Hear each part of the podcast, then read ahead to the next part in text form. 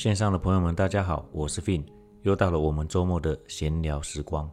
最近我在忙一些亲友们委托的一些高单价房产土地的事情哦，那所以可能这一阵子会比较忙一些，但是操作呢依然还是要进行。那我今天想跟各位聊一下，这是我最近看到的一些情况。其实有些人他一开始出生的时候就是含着金汤匙出生嘛。那所以他在金钱的方面呢，比较不像一般人啊，为了金钱而烦恼在过生活。那如果说你为了金钱烦恼在过生活的人，其实你生活的时候，你步步都感到压力。有的人可能他不是富二代、富三代，或者是正二代之类的哈，那他在生活上的日常所需，他就必须得靠自己。你说家人能帮助多少，其实都有限了。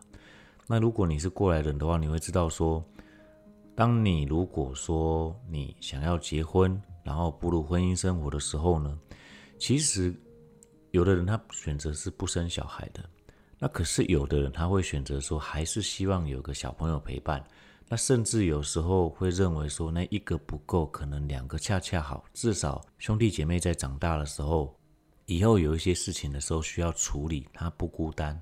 他至少有人可以讨论，但是这要看你所在的位置在哪里。如果说你今天选择在像台北啊，啊，或者是一些台中啊，物价比较高的地方，但其实是也不会差多少。其实主要都贵在哪里？贵在房租啊。如果说你一开始的时候，其实你就已经有房子的话，那个真的跟。空手的，好，然后从头这个打拼的人，然后再去买房子的，你其实已经轻松不少了。像其实蛮多人啊，他一开始出生的时候，他就是含着金汤匙嘛，或者是他的父母比较有能力一些，其实就是在买房子的那一刻，他可能帮他出了头期款，但是有的人就会这边讲说什么啊？你看，你看我一个月，比如说我一个月收入四万块，我一个月收入五万块。那我就可以买一间一千万的房子啊，什么什么之类的。但是他最后就会说啊，反正就是对不对？父母有帮忙，那是你们因为怎么样啊，所以你们才买不起。如果真的让你从头到尾都是自己去筹这个自备款啊，头期款，然后所有的东西都是自己来的话，其实你要真正的存到第一笔头期款是蛮困难。特别是如果说你在这个步入婚姻的时候呢，你又有小朋友的时候，你会发现这是更难达成的，因为有时候你要去考量很多东西嘛。比如说，有些家庭他有小朋友之后，他会选择说，到底是不是啊太太要当为一个全职妈妈，或者是说太太也要出去工作变双薪家庭，但是小朋友这时候你就需要委托别人去帮你照顾嘛，哦，管他是找保姆。或者是托婴中心，这个都是一个费用。那加上如果说你还在租房子，那以现在台北市的这个行情来讲哦，如果你要找一个比较正常的套房，大概一个月的月租啊一万二、一万五，甚至是将近一万八都跑不掉，这是跑不掉。我并没有说什么呃两房一厅啊啊之类的哦，那个当然单价会更贵。我有听过一则案例，哈，其实应该大部分的人，如果说有家庭的，那你又想要至少有两房，去租个房子，又要租在这个生活机能哦比较这个便利的地方，那是租金随便大概都两万五、三万以上跑不掉。那你去想一个情况嘛，大部分的双薪家庭，那一定是会有某一个人。的收入会比较高一些，但另一个人可能就是很普通，就是跟一般社会大众所看到的薪资大概就是这样子，就三万块左右。那其实这样来讲的话呢，另一份收入这三万块，你其实就已经拿去缴房租了哦，你已经交给房东了。然后这还不包含小朋友的这个托婴费用、保姆费用。如果说你自己的，就可能是自己的爸爸妈妈也住在同一个县市，或者是住在附近。那这时候，如果爸爸妈妈可以帮忙的话呢，其实你这个带小朋友的费用就可以再省一些些。所以，这我们就看到一个很奇特的情况嘛。这个社会上，我们看到其实这个比较没有经济负担的人，哦，也是大有人在。但是比较辛苦的一群呢，其实也蛮多的。我认识的很多跟我年纪相近的朋友啊，其实自己有家庭，那甚至是太太现在在当这个全职育婴嘛，哈，然后照顾自己的小朋友。那先生呢，自己还在辛苦的这个为经济打拼嘛，然后也还在辛苦的存这个投期款。所以这就是我们社会上大部分看到的这个常态。那我今天想跟各位聊一下，什么是穷人跟富人之间的差别？就我所看到，就我所体认到的，并不是有钱跟没有钱，而是你对于时间的掌控度如何。如果你今天对时间的掌控度无法完全掌控在自己的手里的话，那其实你是用时间去换金钱的。而如果你对于时间的掌控度完全掌握在自己手中的话，你相对于别人有了更多的选择。我常常会跟身边的朋友们讲说，其实机会都是掌握在你自己的手里的。我先前一开始有在创业的那一段哦，那其实有去找身边的一些好友啊，或者是志同道合的朋友们，想说啊，大家就一起拼拼看嘛哈，反正我今天我。不做的话，我成功的几率就是零；但我做的话，我或许我还有百分之一可以成功的机会。那每次一堆人听到我讲这句话，就说啊，百分之一哦，那我们就不要了，好不好？那我们就维持现状好了。我至少现在生活还过得去。那我就讲说，那可是你现在什么都不做的话，你一辈子就是这个样子了。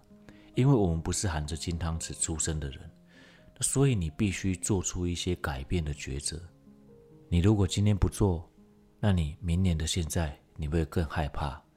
再过几年，什么勇气都没有了，就会觉得我还是安于现状就好了。至少至少，我现在还有一份收入可以养家活口。但是生活品质、生活水准呢？其实都还过得去啦。只是这个最后要告诉你自己，这都是你自己的选择，并不是别人帮你决定的。有时候我们不必去羡慕别人，说那为什么别人可以走到那个境界，他对于时间的掌控度都可以掌握在自己的手里，那我们自己却要为着这个生活啊，把时间卖给老板，然后成就呢还是在老板。我先前有听过一个蛮有趣的话，就是我认识呃一些公务员嘛，那然后他竟然跟我说。他要好好努力打拼一番事业，我就跟他讲一句说：“你是公务员哎，你不管怎么打拼，你的钱就是这个样子了。你那个不叫事业，那个叫职业。哦，跟身旁的一些朋友也是啊。如果说你今天你没有走出来，哦，你永远在帮别人做抬轿的，成就是别人的，不是你的。你在你离职的那一刻，他并没有亏欠你。”老板并没有亏欠你，因为你之前为他的付出，他已经支付薪资给你了，而这个成就是属于老板的，所以老板他得到的是事业上的成就，而你只得到了职业上的收入。没有所谓职业上的成就，你只有累积到经验，累积到你为你自己以后的路开创的经验。可是当老板有没有风险？当然有啊，因为一百家新开的公司里面。有九十家公司撑不过一年，那剩的这十家公司呢？又有七到八家公司撑不过三年。所以创业难不难？创业它当然很难，而且你要知道市场要的是什么。像我先前也是很天真的以为市场其实就是要这个东西呀，可是那是我以为，并不是大部分的人认为的东西，所以我失败了。那我接受这个失败，因为怕等秋谷等都用嘛，对吧？那我们继续走下去，继续做下去，不会因为失败，然后我们就啊这个痛不欲生，这个人生没有希望，不是呢？在我先前创业之前，其实跟身边的朋友们这样讲，虽然我们踏出去有百分之一成功的机会，我们不做，成功率就是零。当然了，那一刻起，我就看到谁是有勇气的。谁宁愿选择在舒适圈里的？虽然最后我失败了，但是没有人会笑你啊，因为你有勇气，你做这一件事情。而我失败的最终是怎样？了不起就是回去上班嘛。那是我当初都是这样想的。那了不起就是我再回去工作啊？为什么？因为我们最糟的情况就是待在舒适圈里啊。那你不走出去，请问一下，你怎么改变呢？那除非啦，就是前提是可能你家的这个祖先啊留有非常多的财产，那你以后可能等着继承啊，那不错，恭喜你，再度证实了会投胎比会投资还要重要。那至于操作的时候，其实大家的心态，你久了久了，你就会看到一些奇特的情况。像我们在股市里存活了这么多年，经过了多少风风雨雨。一开始我参与这个投资的时候，其实老一辈人都说：“哎，你只要经历过了一波大多头跟一波大空头之后，如果你还能存活下来，恭喜你，你已经进入这个市场。”但存活下来不代表你已经大赚了，可能你还是介于小输小赢之间。那至于离大赚这一条路还很远，那要什么样的情况可以赚钱，什么样的情况不容易赚钱，你大概都会区分了。那也就是，其实我先前的节目里都有提到，我们不必在每一个时刻都盯着盘，都会认为，哎，这里好像又可以下单，就又跑去下单。我们就是等到神仙在打架的地方，我们再来出手就好了。我们以最近的盘势为例就好了。从七月底见高之后，我们又开始往下做一个反转。但是反转的行情中出现了很多的利空哦，像到上礼拜还有一个什么大陆的这个第二房地产啊，第二大的房地产也宣布这个好像破产还是倒闭吧。那对于经济有没有影响？我觉得多多少少会了，因为我后来看出这个报道，就是说它好像占他们 GDP 的百分之二吧，我也不知道这个数据对不对，那我也没有特别去求证，因为对于消息面来讲，我并不是看消息面操作的人嘛。那这时候我就会去观察到说，这个利空出来的时候，请问最近的低点有没有在破呢？没有。那如果没有破的话，又在跌势之中出现利空，这是什么讯号？它可能就是一个触底的讯号。所以你要留意未来的一周，如果是我会怎么操作？我当然还是在这边持续的进场啊。那可是我的停损点，我就守稳这一个低点收破就好了。所以我的停损会不会太多？不会。可是如果这一边，市场上现在认为应该跌，因跌而不跌的时候会怎么样？就有可能会反转，因为毕竟只要行情进入盘整的时候，就像我先前说的，这就是多空机会各半的时候。